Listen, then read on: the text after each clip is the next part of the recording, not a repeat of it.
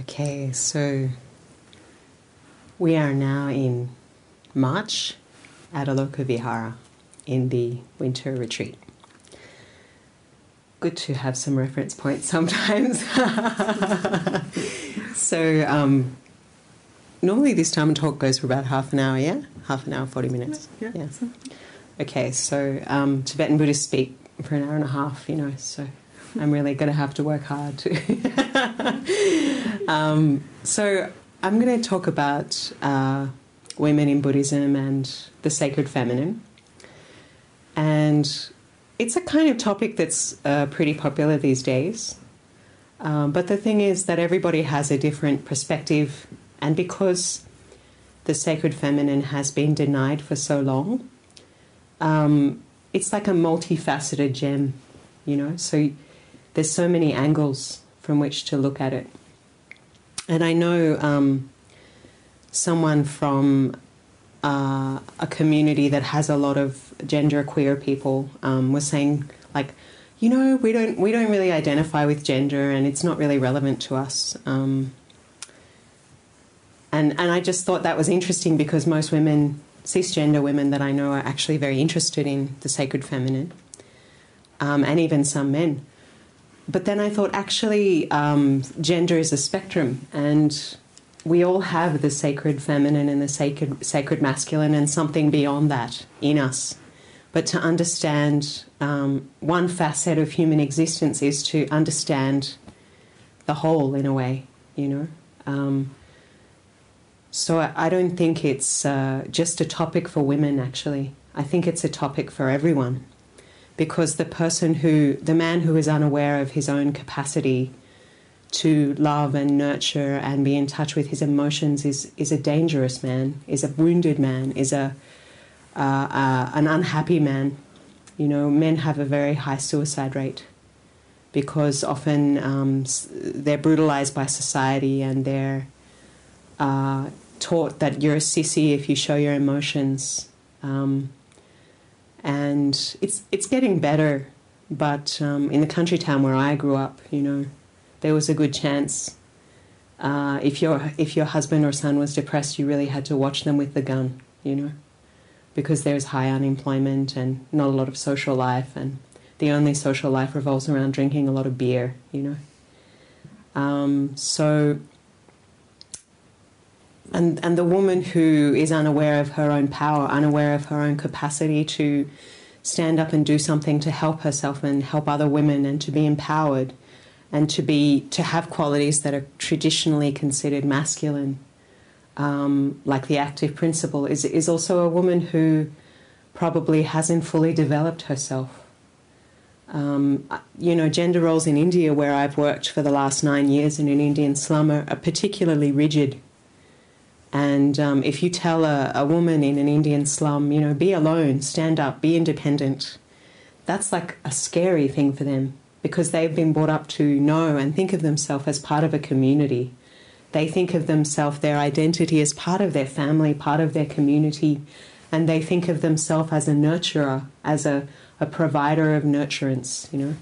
So to say, um, do masculine things for, for some of them is quite a scary proposition to be fully independent. I'm just talking about slum women, I'm not talking about well educated middle class Indian women.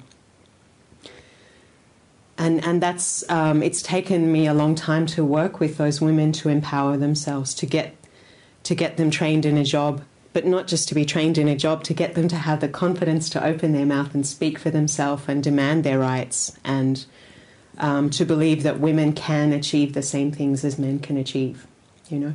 And it's also taken us quite a while to work with men to get them to understand that women, some men in India, that women are equal human beings who have the capacity to do things. Like in India, if, if, a, child, uh, if a child's mother dies, very little chance the father will care for the children. He immediately needs to find another wife or give them to some other woman. It's very pre 1950s idea of what men are capable of and what women are capable of. You know, the idea that um, that you can leave an abusive husband and you don't need a man like that. You know, is is a very foreign concept to the to the slum women I work with. Um, and, and I think it's not so, gender roles are not so overt in the West, or they're slightly different. But there is still this idea that we're brought up with um, of what an ideal woman is and what an ideal man is. And women spend a lot of time hating themselves because they don't fit into that um, corset. you can say. anyway, um, I think the sacred feminine is about going beyond uh, the object- objectification of women and the, the denigration of women, and to look at what is a transcendent, uh, inspiring, loving, compassionate, all embracing, boundless uh, ideal for humanity, an ideal for um, the qualities, the spiritual qualities of womanhood. And I think for a long time there has been a very great fear, an unspoken fear of the sacred feminine because of the power it has, you know. And it and all throughout history, as soon any time women have risen up, any time they've got too powerful, lots of men have died in a war, women start owning land. Okay, we need the witch hunts. Burn them. Burn them if they uh, sink, they're not a witch. And if they float, they're a witch. So either way, they're screwed. but I mean, it's shocking that we did uh, we did that in the name of of religion. You know, and I Saint Dominic Saint Dominic started the witch Spanish Inquisition, and he was the patron saint of my girls' school. His statue was in the port, the courtyard, you know, of our school. And I just thought, this is a man who sanctioned burning women alive. Who, and you know, some other male saints, supposed saints, who, who wrote the handbook on how to torture witches. You know, not, something like ninety percent of whom were women. You know, and you just think, how does history become his story, and where is her story? You know, because like many like many women of my generation, I grew up with the luxury of not having to care too much about feminism or gender equality, because I had I was riding the easy wave of the hard work of women who had gone before, and I heard, oh yes, you know, a hundred years ago, women fought for the vote and chained themselves to fences and were run over by horses to try and get the vote, you know, to get people's attention. But it just seemed like a an abstract idea to me, you know, a world in which women couldn't go to work and a world in which women couldn't wear trousers and a world in which women couldn't vote. You know, it just seemed like a fantasy. Like, could that ever have been a real thing? Um, but it was becoming a Buddhist nun that turned me into a feminist, you know, um, because suddenly I could see, I could. The thing about a glass ceiling is you can't see it, but you can feel it. You feel limited and of course, the worst thing about combining oppression and spirituality is that you internalize it and you think it's your fault. And they use the ideas, the language of spirituality to oppress you, to say, this is your karma, um, this is your conditions, be patient with it, it's your negative emotions, transform it. But actually, it took me quite a few years to realize this is BS because um, you know there are there are arhats, there are female arhats who still face gender inequality.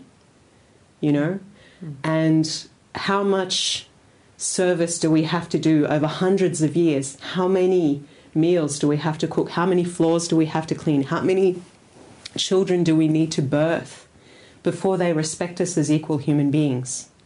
Is it our fate to be constantly in drudgery simply because we were born women? You know, how much do we have to do to prove, to justify our worth? You know, in India, there's this idea of the selfless wife. You know, but how many meals do you have to cook to get some respect? You don't get a pension, you don't get sick leave, you don't get a day off, and it's just told to you, you know, inculcated in you as a girl, you know, you are less, serve the men, be quiet, be meek, do as you're told, follow tradition. And I, the result of that is a 40% domestic violence rate. You know, not just in India, in, in many South American countries, there's an appalling uh, rate of domestic violence and murder of women and rape. You know, even in the West, it's one in five women are raped and 20% domestic violence rate. You know, in some countries, women are more, women under 49 are more likely to die at the hands of their partner than from cancer. In in uh, in some countries in Africa, a girl under 18 is more likely to die in childbirth than she is to attend university. And 75% of the poor are women. They do 60% of the world's work and they own 10% of the world's land. And when I started to understand these things, I realized um, that it wasn't just my problem that I was feeling trapped, that I was feeling unrecognized. The fact that the lamas sat on the thrones and stayed for free, and the fact that I paid rent as a nun in a Dharma center, worked in a lay job, and did, you know, 15 hours work for no, for no pay in the Dharma center. You know, the fact that people bought food to the Tibetan monk and no food to the Western nuns the fact that Western women of the bra burning generation uh, elevated men on a platform, you know, exoticized them, and ignored women from their own country. You know, this kind of brainwashing. Um, you had, I had to start questioning because I was so very unhappy. And once you see uh, patriarchy at work, it becomes very hard to, it makes you question your faith. You know, no, men, no wonder so many uh, feminists and socialists are atheists because it makes you question your faith and you see how, you know, there was some teacher who had a spiritual vision of liberation that was then co opted by the establishment to make everyone follow the established order, follow the party line, you know. The Buddha was a revolutionary. He gave women an equal place in the Sangha, the fourfold Sangha. You know, he said, a country is not a place where Buddhism flourishes until the fourfold Sangha is present. Bhikkhus, bhikkhunis, upasak, upasik. For so long we have not had bhikkhunis. Why? Because of war, but also because of apathy. You know? Um, and this was a time where women were basically seen as chattels, you know, 2,600 years ago. And the fact that scholars have proved that bhikkhunis, the Bhikkhuni order can be revived, and that there are still people saying, no, Bhikkhunis don't exist, shows that those monks are actually more backward than men from the axial age. You know? really, I mean, there's really no justification for it. It's been established. So why are people still questioning? It's got to be about more than just the tradition. The tradition is just something people are hiding behind, you know, because people don't want to share their privilege. They fear the breakdown of their tradition and their privilege. That's just my controversial opinion, anyway. So, what is a more positive vision of um, of women in, in, in the spiritual path? You know, because people will say, well, women can also be violent. Women can also be bitchy. Women can also stab each other in the back. Women are not perfect. That's true. But it's also true that when you put a bunch of chickens in a tiny, tiny cage in the corner of what is actually a spacious yard, they will start to peck each other because they don't have enough resources. You know, and they'll internalize the structural violence, you know, of not being given an equal share in power, an equal share in resources. And they, rather than looking at their oppressor, they will start to turn on each other and fight for the limited power that is available within the, the circle, the small circle of women, you know. So I think a lot of the violence has to do with that.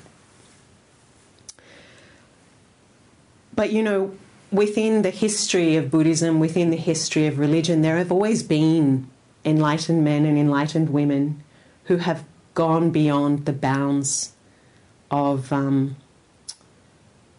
of worldliness, you know, who have who have found the transcendent despite the inequality. And certainly there have been men who helped women, cared about women, loved women, supported women, empowered women, not to demonize all all men, you know. And there have been women who were the enemy of their own sex, you know, so um, the Dakini is a is a, a Tibetan Buddhist principle, uh, a female enlightened being, It means, it's Sanskrit and it means sky goer or sky dancer. Um, in the sense that, or space, space dancer, space walker. What does that mean? Women have a womb, right?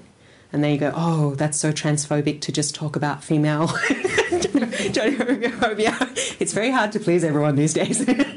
um, but the the cisgender female, you know, thing going on is the womb, the space of birth, the space of creation. So whether that's metaphorical or whether that's physical, that's something women can women represent. The in Tibetan Buddhism, women represent emptiness or the space of potential, and men represent action um, or the or the the the force of uh, creation, the force of doing things. So women represent emptiness, men represent action, compassion. So um, giving, creating the space for uh, primordial wisdom to take birth, and the the four kinds of Buddha activity on the spiritual path that exist. So there are worldly dakinis who are just like nature spirits. Um, and they are not beings to take refuge in, but they can give you a boon, you know, they can give you some benefit, but you shouldn't take refuge in them, you know. And there are also like female Dharma protectors, some of them are enlightened, some of them are not enlightened. Um, and then there are enlightened dakinis. And there are three, three ways that dakinis are born. One is um, uh, like as a deity from the from the the realm of emanations or the Sambhogakaya, which is like a female bodhisattva like Tara or um, Prajnaparamita or Vajrayogini. But they're just, they're not gods, you know, they're just an archetype of what we ourselves can become. Um, and there are dakas also, male, male skygoers. And obviously there are male bodhisattvas, which we know so much about. Um, and then the second kind of birth of dakinis is uh, in the heavenly realm, you know, like devas. Um, and then there is mantra-born dakinis, which is a human a human woman who is becomes enlightened through the utterance of mantras, you know, through her spiritual practice. Um, who has uh, who is a human being with attainment. Um, and actually, Tibetan lamas have this Vajrayana vow to never disparage women. To so if you find them disparaging women, just say uh uh uh. Vajrayana vows. See women in, as dakinis. um, so yeah, uh, so these dakinis can give birth, or they show the the potentiality of wisdom for the four activities of the Buddha's peaceful, which is related to long life, subduing negative emotions, magnetizing, which is bringing conditions for spiritual practice and overcoming confusion, um, wrathful, which is to remove obstacles on the spiritual path, and enriching, which is like long life, health, attainments, merit. So even if you're Theravadan, in some way you're probably involved with these kinds of activities on the spiritual path. I mean, you offer service, you know, that's the accumulation of merit, you know. Um, you discipline yourself, that's removing obstacles to the path, you know. You do meditation, which is um, purifying the mind, creating peace, you know. So even Theravadins perform these four activities just in a less ritualistic way. Um, dakinis are said to represent a kind of wild, uh, unintellectual, but rather a more primordial wisdom that just cuts through nonsense, you know, that, that shocks people and that comes from the heart, you know. And often they will appear in the, in the life stories of Mahasiddha's great tantric practitioners. They might appear uh, as, a, as a low caste woman to, to shock a man. They might appear as, a, as an old woman, they might appear as a beautiful young woman, you know, but they'll appear in a way that will break down their ego, their sense of self clinging, you know. And in the stories of female saints, like the Queen of Tibet, um, Yeshe Tsogyal, their dakas appear, you know, and, and cut through uh, her conceptualization, her pride. Um, but the the dakinis often bring attainments because in Vajrayana Buddhism, the objects of refuge, the outer refuge is the same, Buddha, Dhamma, and Sangha, but the inner refuge is Guru Deva Dakini. So that's the, t- the teacher who is the, the, the, the source of um, teachings and initiations, and the, the form you meditate on, which is kind of a way of developing shamatha and vipassana, because we develop calm abiding by clearly visualizing the form of the archetype we're merging with. And then to merge our mind with that deity's nature is to realize emptiness. So that's shamatha and vipassana for us. And then uh, dakini is like um, the root of blessings and the root of realization, you know? Um, and like recognizing the emptiness of thoughts and simultaneously liberating them. It's not so easy to have a very strong emotion like anger and then suddenly realize this is impermanent, this is uh, dreamlike. But we did a meditation very much like that today with Bhikkhu Bodhi. You know, he was saying, um, if you look in the mind, it contains everything, but uh, but it is not um, composed of those things. You know, it, it, it's non-dual appearance and emptiness. It was very Dzogchen-like, actually. I was quite amazed. You know, so uh, that's the that's the Dakini uh, spiel. But also, you know, we should know the stories of um, Buddhist female saints, and those can be found in the Therigatha, the lives of the great female nuns and laywomen disciples of the Buddha. Um, I don't know if you guys know the story of Queen Malika, who was King Pasenadi's wife. It's a pretty interesting story. She was a strong woman, you know. Um, one day, King Pasenadi had been waging wars and protecting his borders, and he was feeling pretty fed up and discouraged and disheartened because he'd lost a battle. So he went to a pleasure garden to get some relief and rest. Um, and the story goes that he um, he rode in on his horse, and he saw the most stunning woman who was a simple flower seller. But not only was her stunning beauty, just at something of a look of compassion in her eyes. I know it sounds romantic, doesn't it? Um, and um, he just, obviously, there was some kind of past life connection anyway. So he just felt like she could offer him comfort. So the story goes that he just, they caught each other's gaze and they couldn't break away. And, um, and she took the, the reins of his horse.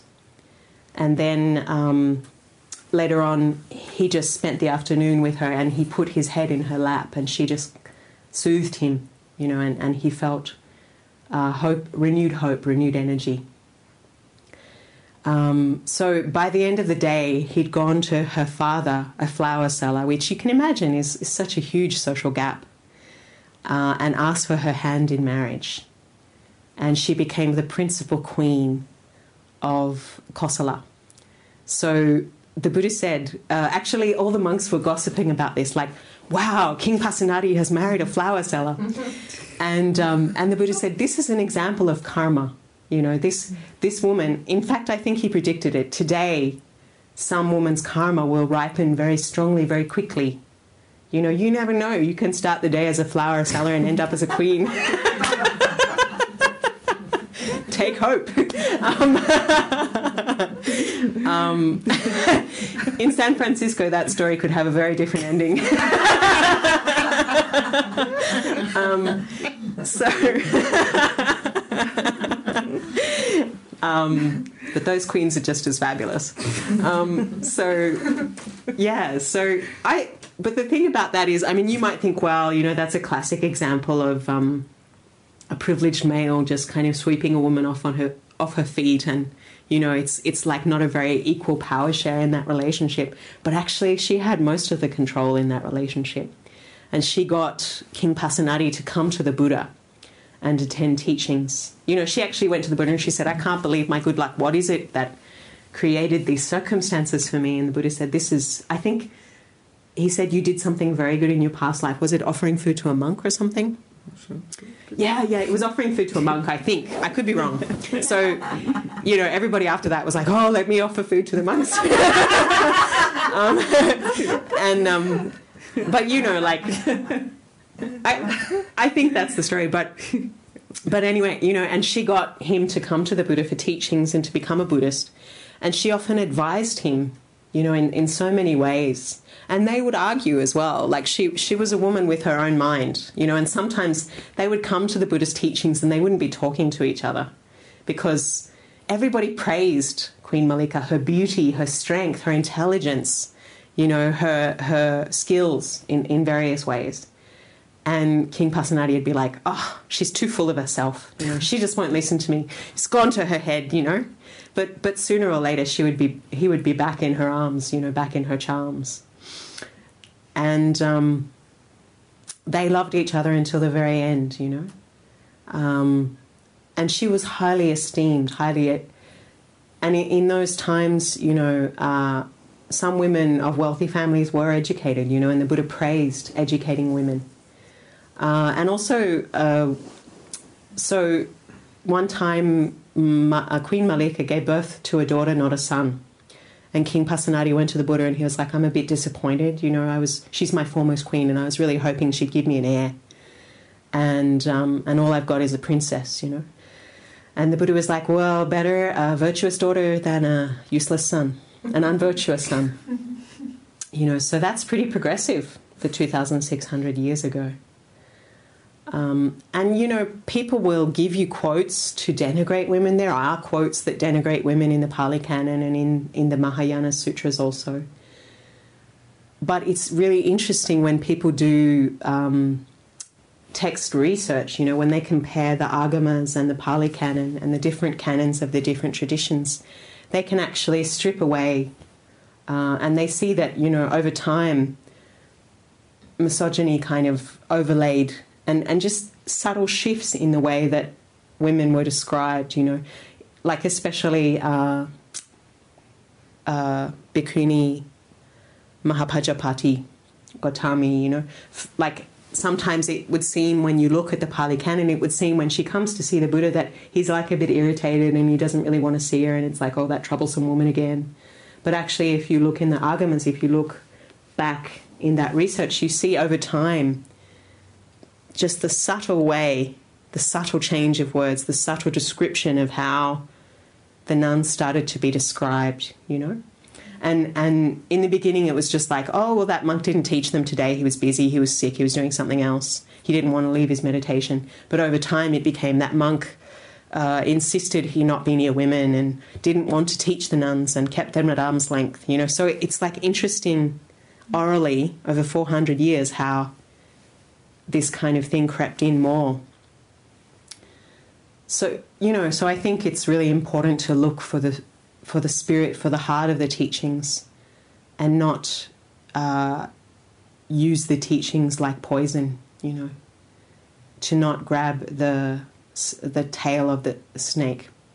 You know, but find a better way to catch the snake with a with a stick of wisdom. You know, um, don't use the medicine as poison because it is kind of common to go to Asia and to be told, you know, like in Sri Lanka, I was told every second day, women can't become Buddhas. You know, I was like, well, I'll show you. and, um, and, you know, I mean, it's probably going to take many lifetimes to become a Buddha. So, you know, do I need to worry about that right now anyway? and there's um, even a story in a Mahayana Sutra of like a woman changing gender overnight, you know, as she got in, enlightened or something. So all kinds of things are possible, you know, really. And even the way these things are described is so. I mean, the Buddha himself said that that enlightenment is beyond the, you know, is beyond form, beyond the mind. You know, man, woman, whoever discriminates in this way is not a wise disciple of mine. You know, so um, form is emptiness, emptiness is form, emptiness is not other than form. You know, like so if you look at the ultimate teachings, the deeper teachings, I think it really is beyond gender. And then, you know, there's um, Yeshe Tsogyal, the Queen of Tibet, who at a young age wanted to become a nun, but her parents thought that they could make a lot of money from marrying her off to some nobleman and, and get a bride price. So they married her off to the king of Tibet, King Trisong Detsen. And she was in tears as she was dragged away at, at a very young age to marry this man, who just turned out to be a decent guy. Um, but it would be terrible to have your whole life depending in the hands of someone else. You know, someone else could determine your future happiness, and you had very little, very little say in it. Um, so, her eventually Guru Rinpoche came to Guru Rinpoche, the the Indian lay guru who came with a with a monk, um, Shantarakshita, from India to bring Buddhism to Tibet and King Trisong Detsen offered um, Yeshe Tsogyal as a as a gift because it was considered you would almost offer your whole kingdom, like everything. The teachings were worth that much. Um, and Padmasambhava was very enlightened and, and had a very progressive attitude to women, and actually said, um, if women have wisdom, their bodies are more ideal for the realization of uh, the nature of mind. You know, because women are in touch with their intuition they're not emotionally shut down, you know. So Yeshe Tsogyal became one of his foremost disciples, and they they uh, had a relationship and they traveled to many places, giving different teachings, um, hiding future teachings like termas, wisdom termas, writing texts and hiding them in a cave to be discovered later on, spreading the teachings, transcribing the teachings from the Indian language into the Tibetan language. So Yeshe Tsogyal was instrumental in all of that, you know, and yet she still faced uh, discrimination now and then, or people who were jealous, you know. But Padmasambhava gave her a foremost place as his disciple, you know. Uh, and finally, she, she um, Padmasambhava said, "It's time for you to go off and practice on your own," you know. And she prostrated until like the the skin peeled off her body, you know, and she recited texts and mantras until she couldn't speak anymore. And I mean, that's just a, a way of saying she practiced really hard. but Tibetans like these tough kind of stories. And, um, and then one day, some, I mean, think about it a woman who's grown up as an aristocrat is now living um, on clay, eating clay, subsisting on very small amounts of food in a cave and wearing, you know, a white rag. It's a pretty amazing thing. The woman must have had some faith. And one day, some Bhutanese shepherds came into the cave in the Himalayas where she was meditating. It was extremely cold. She was practicing inner heat meditation, which is not about temperature, by the way. It's actually um, developing the inner fire, the, the inner heat that purifies. Like Tibetan Buddhists think that your negative emotions and delusion also manifest in a subtle body of light. So if you can clear your channels of negative emotions, that's a skillful way of also doing it it's like doing it on a, an, an edu- energetic level instead of on a more gross level. So these uh, Bhutanese shepherds raped her, which is obviously a terrible thing, but sadly the experience of so many women, you know, of being abused or oppressed in some way. Um, but as they were raping her, this tremendous energy of, of her spiritual practice penetrated their bodies, and then they just fell down on their knees crying and felt tremendous remorse for what they'd done because suddenly this energy of her practice had been transmitted to them, you know, and they realized they'd done a terrible thing and they asked for her forgiveness. And she actually gave them a Dharma teaching. I mean, it's controversial for sure. I mean, I'm not in any way condoning rape or anything like that, but it's just interesting to know that even enlightened women face the kind of problems and discrimination and violence we face these days. I'm not saying even that that would be the best way to deal with it. You know, those most rapists definitely deserve to be in prison, but it was just interesting the way you know she dealt with it, and it is interesting that it was written into the text. You know, that that's a very human story. That those saints are not just stone, not just gold. They're human beings who suffered, uh, and women who suffered. You know, and women who, despite patriarchy, could attain awakening.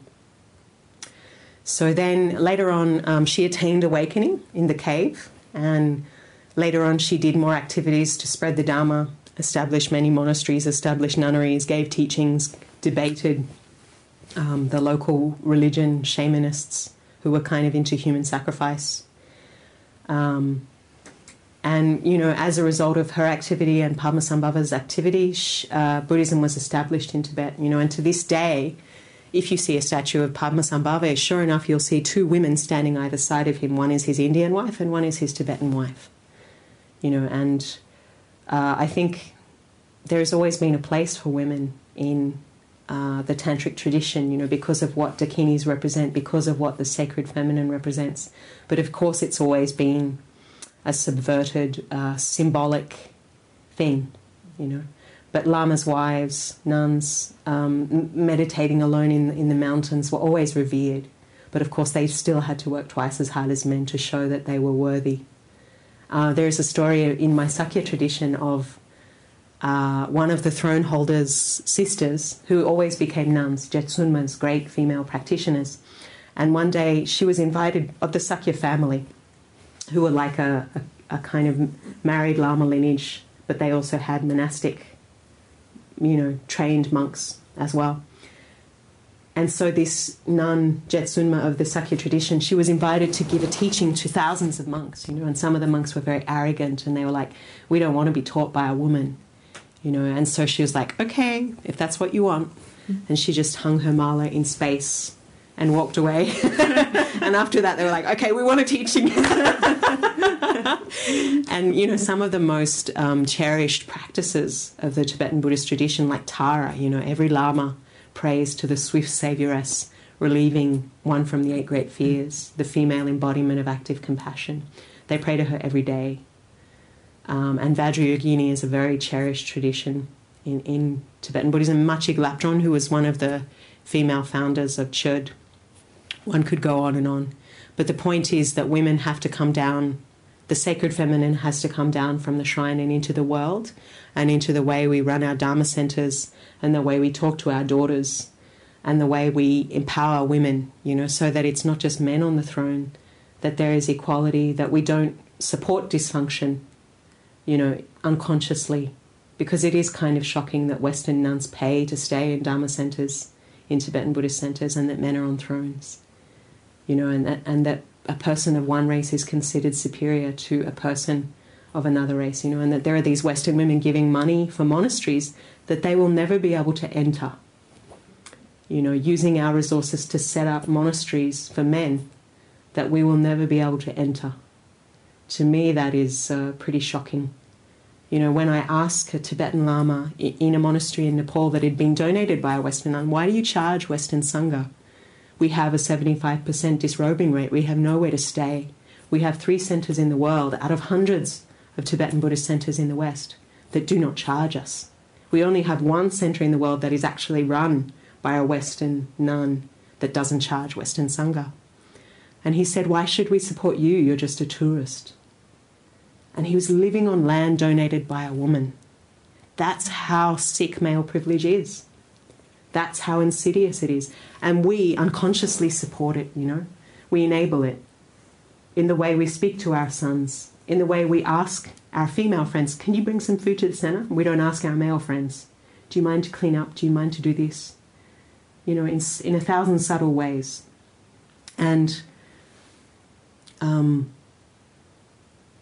I've kind of lost my train of thought now, but it's, it is insidious, you know, um, this kind of double standard that we have to look at and address and name, you know, if we really want to end if we really want to hold our heads up and say Buddhism is a religion that offers human rights, that offers equality, and we need to, like, if every woman in Thailand tomorrow said to the monks, We are not offering you food until you ordain bhikkhunis, how long do you think it would take for bhikkhunis to be ordained? Yeah? Actually, in, uh, in some African country, Liberia, I think, a war was ended when women said, We won't give you sex until you stop fighting. you know? So think about it. Think about it. Women have the power to change the world. We are, there's a saying in Chinese, women are half the sky. You know, women are the earth on which we stand. Women are 50% of the population. And there are sympathetic men too. So we need to work together to realize our potential to realize the sacred feminine and the sacred masculine within, to unite those polarities for the benefit of the world, for the benefit of humanity, for the benefit of the Dharma, so that the Dharma may last long, for the fourfold Sangha to flourish. Fourfold, not threefold. Yeah. Does anyone have any questions? I've talked very long, longer than most Theravadan teachers. It's a chance for you to talk. I know you're in silence. Come on. no?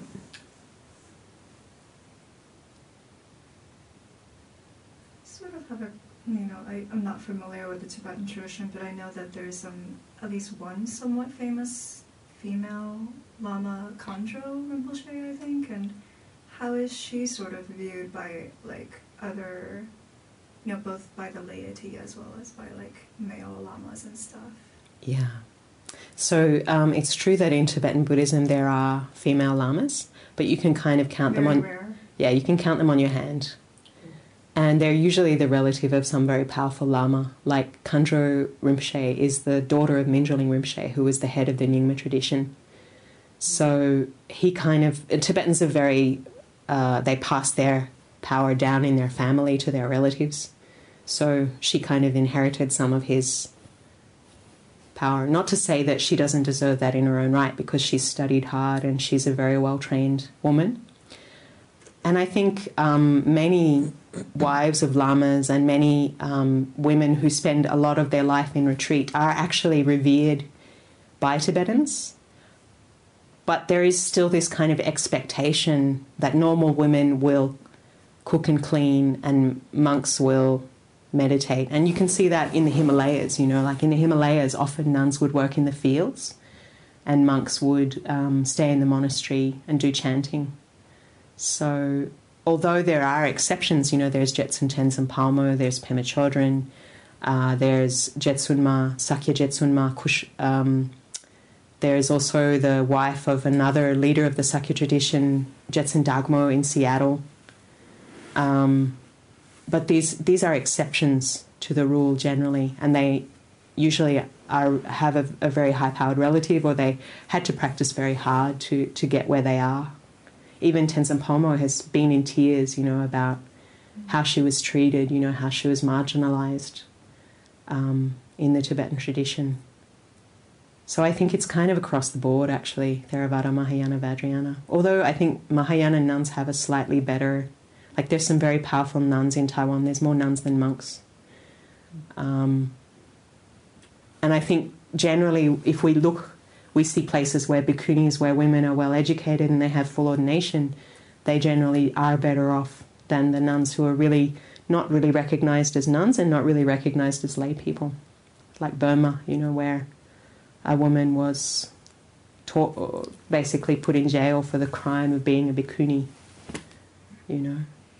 Um, but even having said that, you know, there are women who still manage to be incredibly inspiring, even under those tough circumstances. You know, there's very impressive sayalays who give teachings who are well regarded, and there's i- i- impressive nuns in many Buddhist countries, you know, and Mechis in Thailand that are well respected.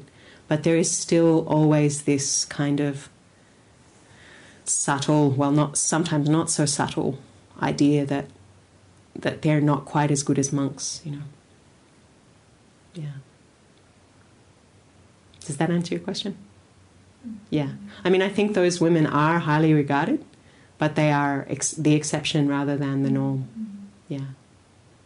Tibetans do respect women who practice, but you really do have to work twice as hard to prove yourself. And before, you know, Tibetans came to the West, most Tibetan nuns were uh, much less educated than monks. You know, it's only recently, after a thousand years of holding the Dharma, that they've finally um, granted Geshe-ma status to females, you know, which is the kind of equivalent of a doctorate of divinity in Tibetan Buddhism. It took them a thousand years, so. yeah. But often women didn't always want to compete in a patriarchal scene as well, you know. There are a lot of female yogis who just went up into the hills and got enlightened quietly, you know. And there are the stories of Machig Labdrön, who was a laywoman who had five children um, and who she left in the care of her husband, and she said, "I'm going off to meditate now. It's my time." so there are all kinds of ways of practice, you know, but often these women were the exception rather than the norm.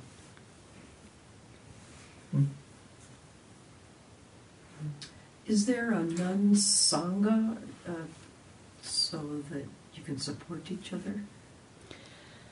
There is the Non Himalayan Nuns Alliance, which was recently formed a year ago after Buddhism being in the West for 40 years. But because a lot of the nuns who were the like founding generation, like Jetsun Tenzin Palmo, um, and Ani Zamba and Lekshe Tsomo, they've started nunneries for Tibetan nuns. So they're busy with those projects, you know, and they're also, some of them in their 70s. So there's a limited amount of energy. Um, but there is a momentum going on. There's also a tremendous resistance, you know, in, in especially in Tibetan Buddhism towards even seeing value in monastic life, you know. Um, like I, I, I, myself am trying to start a, a, hermitage for Western monastics, and I get trolled on, you know, on social media, you know, with people saying, you know, you're bludgers and we're not going to support your lifestyle, and you know, and I work in an Indian slum. It's not like I've not given service, you know, but it doesn't. People, people can be quite resentful, and it, it goes against the Protestant work ethic, you know. So even to get people to understand the value of monastics is very hard. And in Tibetan Buddhism, it's very confusing because there's these lay lamas and lay teachers, and there's these teachings that say, yes, lay people have Buddha nature and can become awakened, and you know, people who become monastic are oppressed and backward and primitive, and that's the, you know, l- lowest vehicle, whatever, for people who don't have enough discipline to have a consort or something. You know, like people have really mixed up everything. But if you look at the way that Tibetan Buddhism is practiced, monasticism has always been a pillar of, of transmitting the Dharma. And Padmasambhava himself said the monastics will hold the Dharma, and he established Samye Monastery.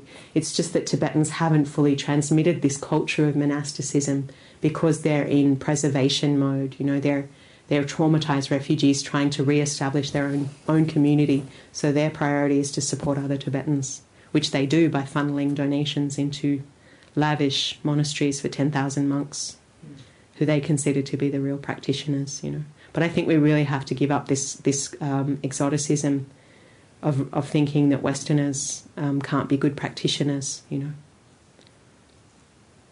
So the and a lot of the women who ordained are very um, independent, strong-minded women, not necessarily women pioneers. So trailblazers, not necessarily women who would do so well um, uniting and working together, because they're women who have had to push and push and push and break away and go against society rather than being women who work well in a group, you know. So that's been another problem. These so-called independent uh, women. But I guess that's just something we need to learn slowly over time, you know. I don't think you can run Western monasteries the way you run Asian monasteries. Even the method of study, you know, the endless debate and, and memorization and it's not necessarily so meaningful for Westerners, you know, who are already quite overly conceptual and mostly well educated. So I think we need to just look at new ways of, of building sustainable monasteries, you know. But I don't mean to throw the baby out with the bathwater. It's a challenge, you can say, for us to work together, and we're trying to overcome that.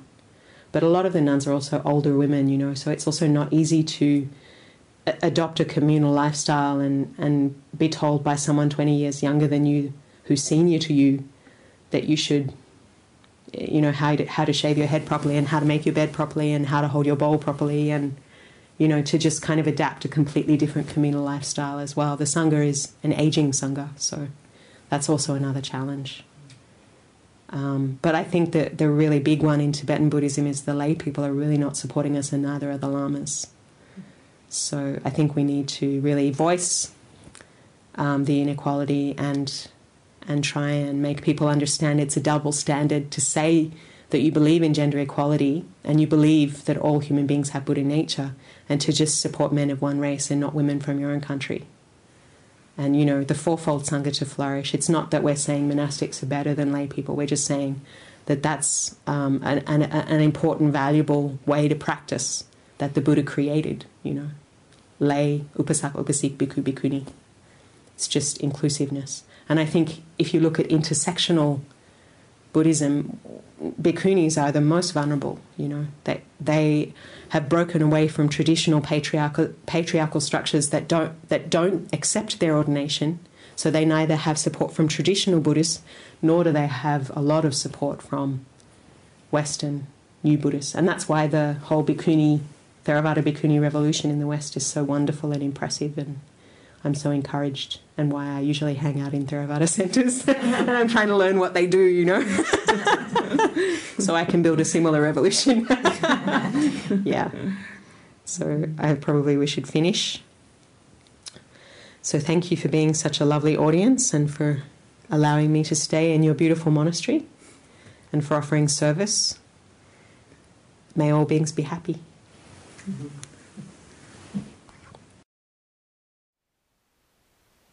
Thank you for listening. To learn how you can support the teachers and Dharma Seed, please visit dharmaseed.org slash donate.